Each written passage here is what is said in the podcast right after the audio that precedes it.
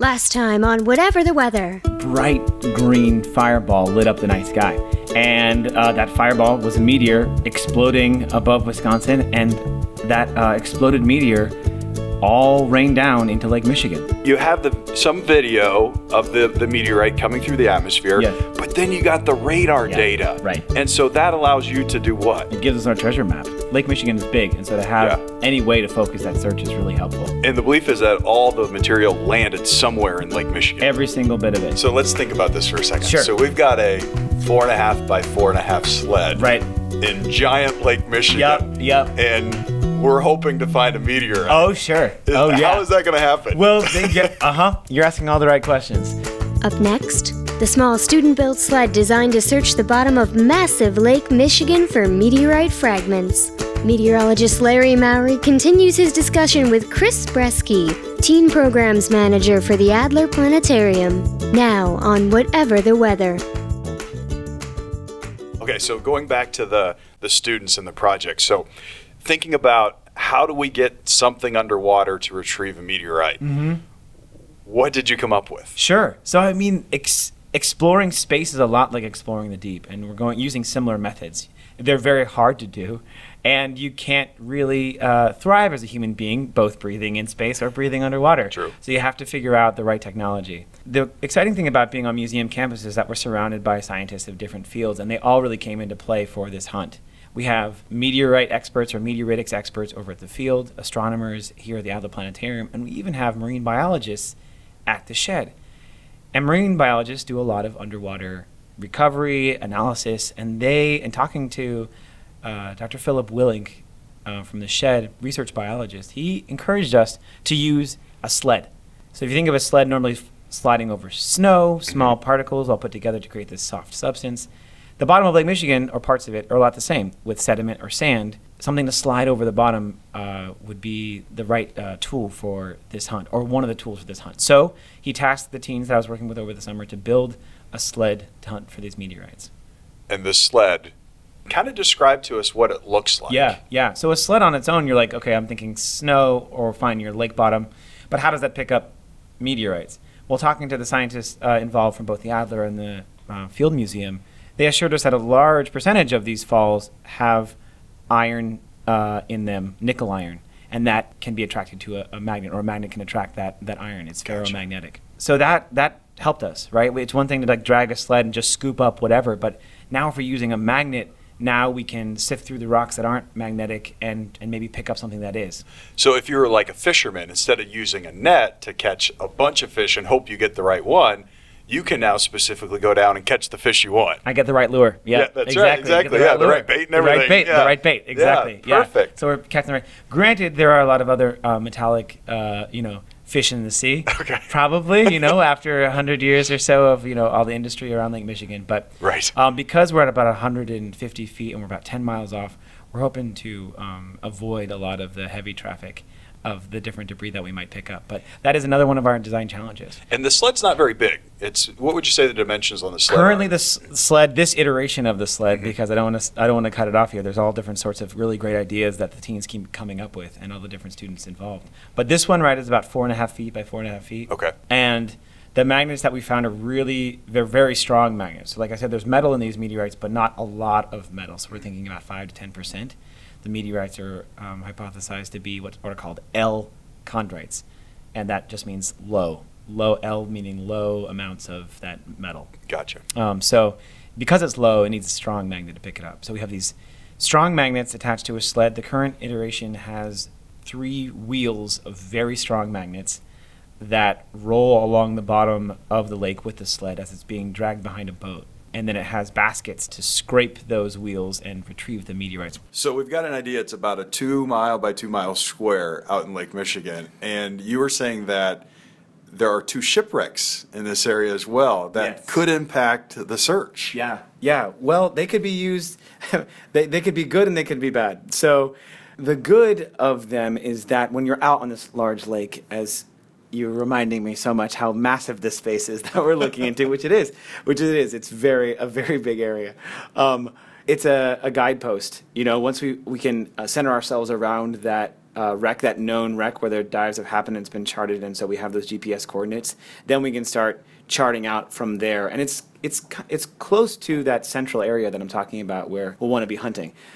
But the the bad of that is that one of these wrecks just happened to be shipping iron ore when it went down. So with a sled covered in highly powerful magnets, that could prove difficult. And iron ore is pretty magnetic. pretty, pretty, pretty magnetic. Yeah, Yeah. yeah. So we're just gonna steer clear of uh, the ships with the sled. But the good thing is, we're that's not our only tool that we're deploying down there. We're also the teams are working on creating an underwater robot, a, a, an ROV, a remotely operated vehicle that will be able to dive down there and not only be eyes uh, for us down in that field of where the meteorites landed in that strewn field, but also they're working on a sensor that can work as a um, an underwater metal detector. So you can see a an odd rock or any rock and uh, fly your ROV up to it and sense if there's metal inside of that rock. We're sitting right now in the Far Horizons lab at the Adler Planetarium, and it looks like a workshop. You would see kind of any electrician Yep. or maybe you know any type of uh, hardware store even. Sure. Uh, and so in this lab is where the Aquarius project took off. Yeah. But you have all this equipment around you too. Just kind of describe what we're sitting in right, Right now. Right to our left, we have like shelves above your head of um, different microcontrollers and soldering implements and circuitry and wiring and potentiometers and all sorts of glues and epoxy things to get stuck in or stick yourself with. Velcro of all its different shapes and sizes, wires of Because all that's a. NASA invention, It right? You got to have Velcro. Man, it comes in handy more than you'd ever realize. Coming up, We're gonna go take a look at the sled that you've built with the students, Yeah, and so we're gonna you're gonna talk me through kind of what we're seeing with the sled. Yeah, please. right after this. Next week on Whatever the Weather, what would your horticulturalist do? And of all the things out in our landscapes that are just slow to wake up this spring, the lawns. The lawns have been like teenage boys. They just they just sleep and sleep. They're, they've been sleeping, sleeping, sleeping. Meteorologist Tracy Butler talks with gardening expert Jennifer Brennan. Next time on Whatever the Weather. We're standing in front of the sled that's going to go down into the bottom of Lake Michigan and try to retrieve meteorites. And Chris, I'm looking at this, and it kind of looks like almost like an industrial crate that you would have, but it's made out of what is this plastic? Some type of plastic? It is actually upcycled cutting board from the Shedd Aquarium kitchens. That's cutting board. It does. It is cutting board, and you can even see the knife marks on it too. Yep. right? yeah. yeah. And, and within the the cutting board here, you've got a whole bunch of other instruments and contraptions that have been put together. Oh, that, yeah. that do something. Talk talk me through it. Yeah, like I was saying, this is the kitchen sink technique. We're just we've got all these different um, theories of how of how these objects might be retrieved, and so we're this is our first go into the strewn field. So we're just going to try all these different methods. So yeah, we have a lot of different things going on. Let's start in the front. So in the front of this sled, and like yeah, you said it looks kind of like a pallet, like a Pallet, like that's an what I was industrial thinking. pallet. Yeah, yeah. But made out of whatever plastic material you make um, industrial cutting boards out of. It just uh, you know goes to show you our budget that we're working with as a nonprofit scientist um, great. So the beginning, the front of the um, sled, you'll see some brushes on the underneath, on the underside. Um, the brushes on the underside would help guide any debris, hopefully meteorites and meteorite fragments, towards these very strong magnets. So we have a couple very strong magnets. One's going to pass this one, uh, the first one, which is uh, we can talk about that in a second, but it might stick to that. You know, who knows? There's a magnet. Hopefully, something good will stick to it. But the main ones that we're focusing on is this wheel. This And it's kind of like the Price is Right wheel, where there's a magnet at Wow. every little right. section of it, and Yeah. as the wheel would spin, it would hopefully attract any type of rock that has magnetism. Yes, instead of like numbers what, one through a hundred or Right. whatever on this wheel, we have very, very incredibly strong magnets. Now, in the testing process, the team has like deemed these with different names, like finger cruncher, um, bad day, sprained ankle, or something like that, because these have No a one's way. of- lost a finger No one's lost a finger, but there have been some bruises, which is why they're now safely secured to this wheel. But you can even see that each of these housings of the wheel with these magnets uh, are are plastic and they're 3D printed. So these 3D printers behind you, these teens designed, measured, and went through different iterations of how to make the best housing for these really unwieldy magnets, but something to be durable, uh, hold these magnets um, in high pressure situations, and then attach them to, again, this is upcycled as well, these wheels that are made of um, upcycled filament wheels from 3D printing. So if you turn around right here, you can see the 3D printing filament goes around a spool, and that spool now is what's housing these magnets. Oh, that's great. Yeah. It's ultimate recycling. Yep. Yeah. Yep, it's ultimate recycling. so the brushes are guiding the debris towards these wheels, and as the sled moves along the bottom of the lake, it's being towed by a boat. It doesn't have any motor on it uh, itself. It's just all being uh, pulled by the boat. The wheels are spinning along the bottom, and as they spin, they will pick up something magnetic. And as the wheel spins around, you can kind of hear it um, moving here. There you go. And it's being scraped by uh, a little scrubber right here that would take the meteorite off the wheel and house it inside a clear plexiglass cage. Like a little shelf container type thing Yep. on the sled that would pick up anything that the magnets picked up and then store it. So when you brought it back up, you could just look in the uh, little container and you'd see what you got. Yeah, some people say, well, does it work? And I can say for a fact that it does with magnetic material. We tested it off the coast of Milwaukee and we recovered a large amount of mussels, quagga mussels. And you're like, what? You thought you're only supposed to pick up things that are magnetic? Well, yes, these mussels were magnetic. They're in a shipping lane, and the debris from boats or like decaying hulls of ships became almost sand like. These mussels ingested them and then either put it into their shell or were holding onto it and then got sh- shucked off into the basket. That's amazing. Magnetic mussels prove this sled works. it's kind of scary though, where you think what's in the, in the lake though. Yep. It, get, it starts making you ask even more questions. Yeah, wow. Okay, so you got the, the container here to collect anything you have. And then on the tail end of this, Mm-hmm. If you've ever uh, picked pecans before, Sure. there's this roller that you roll on the ground underneath the pecan tree to pick them up. Yep. And it kind of looks like that. It's exactly that. It's it's that. It, these are these are repurposed nut wizards to be the catch-all for everything else. So if the magnets weren't catching enough, there's a thought that maybe after a year of being underwater, the metal from these meteorites could have rusted. Maybe we, you know we're in the strewn field, we're in the most dense area, but the magnets aren't going to be the thing that picks them up. This is going to be the catch-all for everything else. so it's a pretty elaborate setup. And how many iterations of this have you gone through? This is the third. Okay. Yeah, yeah, and there's a fourth being built right now over at Brother Rice High School. The teens over there are implementing a bilge pump to suck up sediment and then sort it with different strengths of magnets. So kind of changing our design a little bit and um, adding a little bit uh, more complexity to it. The other piece of equipment we have here in the lab is is what? Because it's kind of in pieces right now. Yeah, yeah, it will be.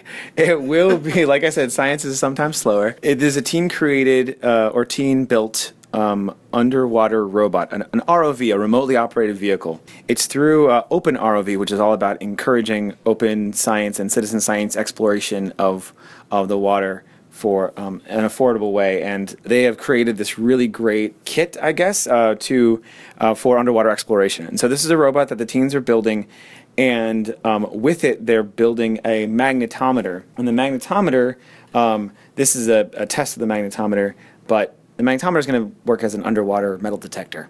So, like I said, this these rocks have metal in them, and uh, this ROV will actually be able to fly down to the depth of the bottom of the lake and scout out in the strewn field the different rocks. And um, does this rock look any different? Who knows? But but if we put a magnetometer up into it, it can tell if there's metal in it or so not. basically, you're going to point this robot at a rock, and it's going to tell you whether or not it's got any magnetism to it. it's a space rock or not. That's Yep. cool. Yeah. and I'm looking at the container you're holding right now, and it's got the magnetometer in it. And I also see wide lined ruled paper like you'd use in elementary school or high school to write term papers on before we had computers. And on it are the whole like schematics of this project, which I just love the fact that it's not on a computer. You drew, you hand drew it out. Yeah, yeah, not me, not me. This is a high schooler. So Carmen, um, and you can also see there's some cartoons of frustrated cartoons on here um, with her exasperated uh, feelings about the design process. Right. There's One one, of the- that says don't mess it up. yes, one of them says, "Ah, nothing is working." This project keeps changing. then it's just like you got to see her design process and uh, and the wonderful frustration of uh, iterative design. That's so yeah, great. Yeah. And you, you know, you got this underwater vehicle that you're putting together, and I think as you're listening to this, you may be thinking of like Jacques Cousteau and the big submarine that's going down underwater. This thing is really tiny. It's only maybe about going to be about a foot by foot big. Yeah, yeah, we'll say about a bread box, but no Yeah. bigger than that. Yep. And the propellers that would, you know, propel it through the water are these little tiny things like you'd get on like one of those uh, hand controlled speedboats that you'd put on a, Yep. on a pool or Pretty- something or in a lake. similar. And it's going to hold this magnetometer that's going to check out rocks. Yep. Which is kind of cool. Yeah, really cool. And then do you have to put lights on it then, or how, how are you going to be able to see down there? So it's at, at that depth. Um, I've been told by some divers that there still is going to be a lot of natural light, but there are lights that are going to be on the ROV. And then we're also thinking about, you know, if we do find something uh, with this uh, magnetometer on an ROV, how do we pick it up? You know, we have this sled as a different tool, but um, maybe are we ta- attaching a magnet to this ROV as well? And will that mess up our magnetometer? We'll have to figure that and test that out. The other thing I have to mention though is the controller for this underwater robot is a basically PlayStation controller, right? Yep. we got to make it accessible to teens, right? That's right. Yeah. Well, teens know about that. They They're sure gonna, do. They're going to be Yeah. great controllers Yep. of this, right? That's what I'm Yeah, thinking. That's yeah. what I'm guessing. Yep. Excellent. Yeah. Chris, thank you very much for having us here today. Yeah. Chris Bresky with the Adler Planetarium on the Aquarius project. Good luck to you. Thank you very much. I appreciate it. First uh, boat trip is looking to be sometime in May, right? Hopefully in May. Yeah, mid to late May. And then how many trips do you expect to make through the summer? Maybe three, maybe four if we're lucky. Yeah. You keep finding stuff, you go back for Oh, more, right? right, right. All right, Chris, thank you very much. Thank you very much. Today's episode was produced by Jen Rourke. You can find this and more podcasts like it at abc7chicago.com slash podcasts.